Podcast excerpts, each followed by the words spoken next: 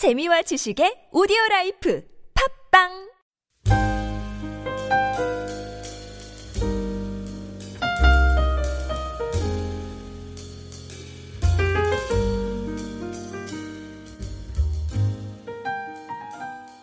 사랑하는 교우 여러분, 오늘 성경의 말씀은 사랑의 삶에 대해서 다시 이렇게 강조해서 말씀해 주시고 계십니다. 여러분 정말 요한일서의 말씀은 사랑을 반복해서 강조하고 있습니다. 하나님을 향한 사랑 그리고 이웃을 향한 사랑을 반복해서 그 사랑의 삶을 살아가야 한다. 또 사랑 안에서 우리들의 어, 믿음이 신앙이 온전하게 된다 하는 것을 우리들에게 이렇게 말씀해 주고 있습니다. 언제나 우리들에게 문제가 되는 것은 이 사랑의 중요성을 알면서도 사랑하지 못하는 것, 그리고 사랑 없는 삶을 살면서도 그것이 잘못된 줄 모르고 살아가는 것.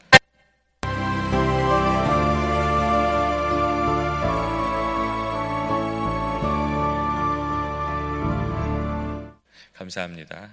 우리가 사랑 없는 삶을 살아가는 것입니다.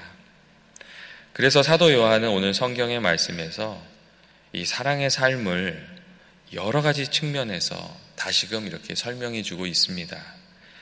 첫째로 요한은 이 사랑이 그리스도인이 지켜야 할 마땅한 삶이다. 그렇게 이야기해 주고 있습니다. 11절 말씀을 보시면 하나님이 이같이 우리를 사랑하셨은즉 우리도 서로 사랑하는 것이 마땅하다.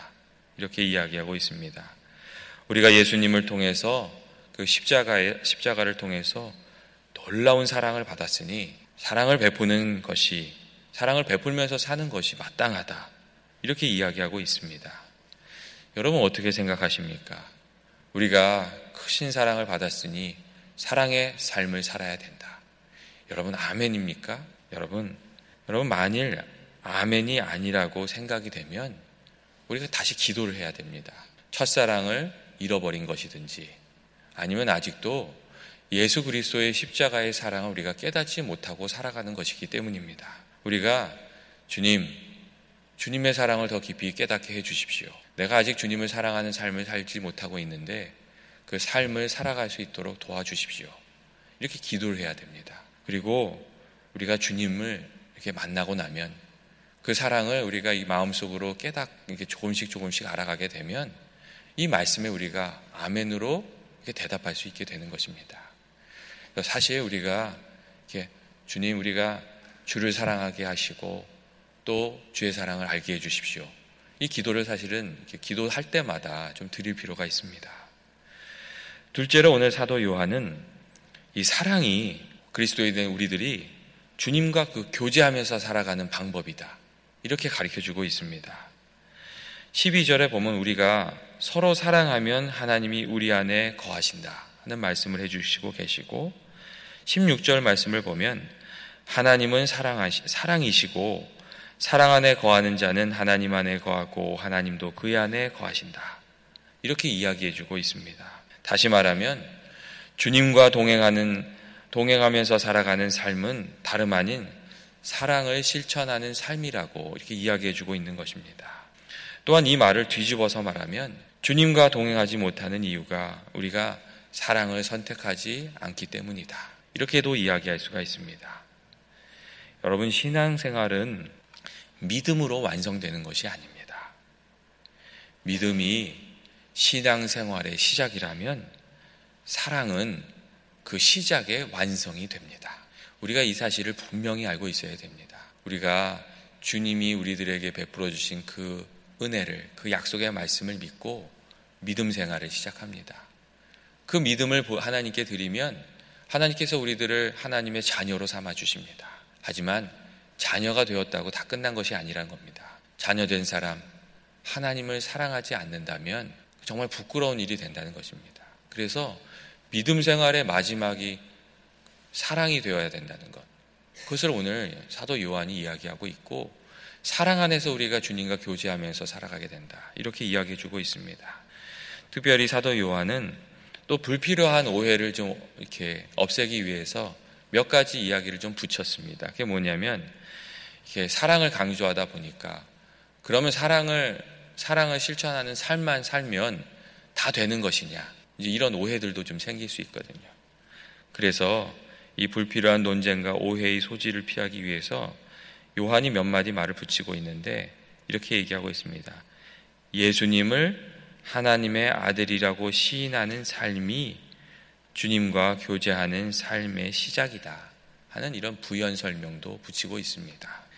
다시 말하면 그리스도인의 삶은 단순히 극률의 행위가 아니라 주님을 구주로 고백하고 주님께 사랑, 주님의 사랑을 느끼고 또 그 사랑에 응답하는 삶. 그 사랑의 교제 안에 있는 삶이 참 그리스도인의 삶이다. 이렇게 이야기해 주고 있는 것입니다. 그리고 셋째로 사도 요한은 사랑의 삶이 담대함을 가져다 준다 하는 말씀도 해주고 있습니다. 17절 말씀을 보면 그런 말씀을 찾을 수 있습니다. 사랑이 우리에게 온전히 이루어진 것은 우리로 심판날에 담대함을 가지게 하려 함이라 하는 말씀이 있습니다.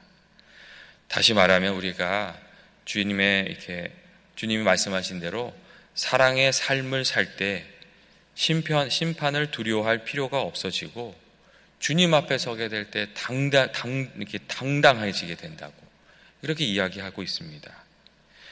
여러분, 물론 우리가 구원을 확실히 믿음으로 얻습니다. 하지만 마, 마지막 날에 사랑의 열매를 주님께 드리지 못하면 부끄럽게 될 것이라는 것도 여러분 우리가 너무나도 잘 알고 있습니다. 그래서 사랑의 삶을 살지 않으면 당당할 수가 없는 것이고 또 사랑의 삶을 살지 않으면 마귀가 우리들의 믿음을 쉽게 흔들어냅니다. 여러분 그냥 이렇게 쉽게 얘기하면 이런 거예요. 아침부터 저녁까지 우리가 열심히 주님 말씀대로 사랑의 삶을 살아, 이제 산 다음에 누군가 우리에게 천국 갈 거 확신하세요? 이렇게 얘기하면 그럼요. 이렇게 얘기하기가 좀 쉽습니다. 근데 아침에 일어나서부터 아내하고 싸우고 애들하고 싸우고 유혹에 넘어가고 우리가 사랑의 삶을 말씀대로 삶을 이렇게 딱 살아가는 삶을 살지 못했는데 그 순간 누가 천국 갈 거 확신하세요? 그러면 글쎄요. 이렇게 대답하게 되는 경우가 많습니다. 확실히 구원은 믿음으로 받는 것인데 당당함을 가지기가 어렵다는 그런 이야기입니다. 사도 요한이 그래서 사랑의 삶을 살으라. 주의 말씀대로 살아야 된다. 그래야 우리가 성도로 살면서 당당해진다. 이런 이야기를 해주고 있습니다. 마지막으로 사도 요한은 어제 본문에서 우리가 살펴본 바와 같이 사랑이 그리스도인의 그 트레이드 마크가 되어야 한다고 말하고 있습니다. 20절 말씀을 보면 누구든지 하나님을 사랑하노라 하고 그 형제를 미워하면 이는 거짓말하는 자라고 말했습니다. 다시 말하면 사랑이 그리스도인의 트레이드 마크이고 사랑이 없다면 그것은 거짓된 믿음 생활을 한다는 것입니다. 사랑하는 교회 여러분, 오늘 성경의 말씀은 우리들의 삶에 얼마나 사랑이 있느냐 그렇게 묻고 있습니다. 사랑이 식지는 않았는지, 사랑의 삶을 외면하면서 살고 있는 것은 아닌지, 세상에서 우리가 감당해야 될 사랑의 목이 무엇인지 그것을 묻고 있습니다. 그리고 사랑의 삶을 살아가라고. 그래야 우리가 주님 안에서 풍성한 삶을 누리며 또 주님과 교제하면서 주님께 좀 드릴 말이 있는 그런 삶을 살게 된다고 그렇게 가르쳐 주고 있습니다. 여러분 제가 얼마 전에 이렇게 어떤 비디오 비디오를 하나 봤는데 그 비디오 하나가 정말 가슴을 찡하게 하더라고요. 사실은 좀 그거 한번 보셔야지 지금 공감이 되는데 그 비디오 안에 어떤 아버지 한 사람이 나왔습니다. 근데 그 아버지가 이렇게 삶을 사는 게 정말 좀 어려우셨던 것 같아요. 너무도 인생이 힘들고 이렇게 하는 일마다 잘 되지 않아서 인생이 너무 무의미하다고 내가 인생을 계속 살아야 하나? 그런 생각을 하기까지 되셨던 아버지였습니다. 근데 이 아버지가 그런 마음이 찾아들었을 때 이 가정 형편으로 인해서 유치원에 이렇게 있는 아이를 매일같이 이렇게 픽업을 하는 일을 하게 됐습니다. 아버지가 이렇게 유치원이 끝날 때마다 픽업을 하러 가는 겁니다. 그리고 방에 있는 유치원에 있는 아이들한 아이한테 가서 아빠가 딱 나타나면 야 누구 누구의 아빠 왔다 그러는 거예요. 그러면 그 아이가 그때마다 아빠! 그러면서 아버지한테 달려가서 아버지를 안아주는 거예요. 그 다음 날도 그 다음 날도 이 아빠가 가기만 하면 아이가 무슨 일을 하다가도 갑자기 아빠 그리고선 달려가서 아버지를 안아주는 거예요. 이 아버지가 매일같이 유치원에 가는 일을 1년 동안 반복했어요. 그런데 그때마다 아버지를 안아주는 그 아이의 사랑을 받으면서 이 아버지의 마음이 회복됐어요. 인생을 다시 살아야 되겠다.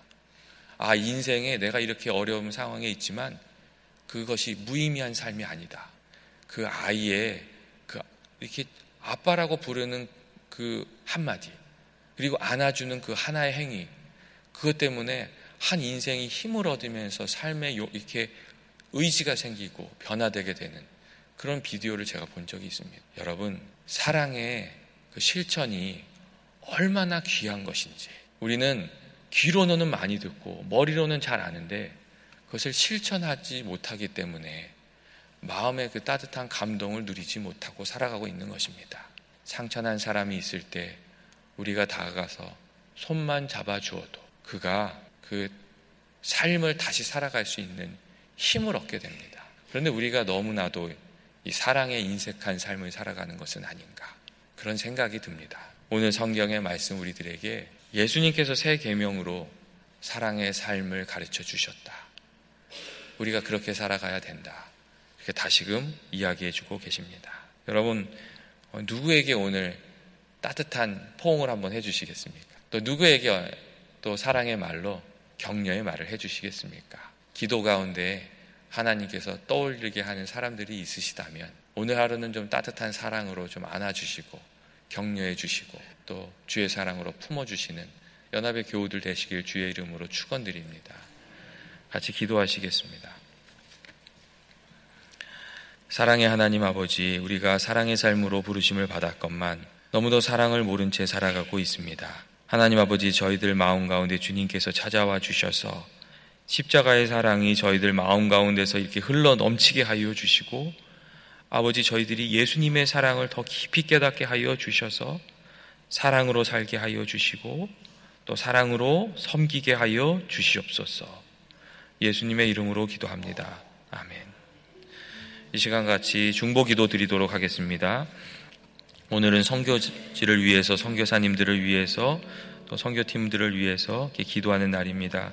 우리가 섬기고 있는 케냐를 위해서 또 멕시코를 위해서 니카라가를 위해서 또 준비하고 있는 과테말라 선교팀을 위해서 이 시간 한번 기도하도록 하겠습니다. 사랑이 많으시 하나님 아버지 은혜 많으시 하나님 아버지 이 시간 저희들이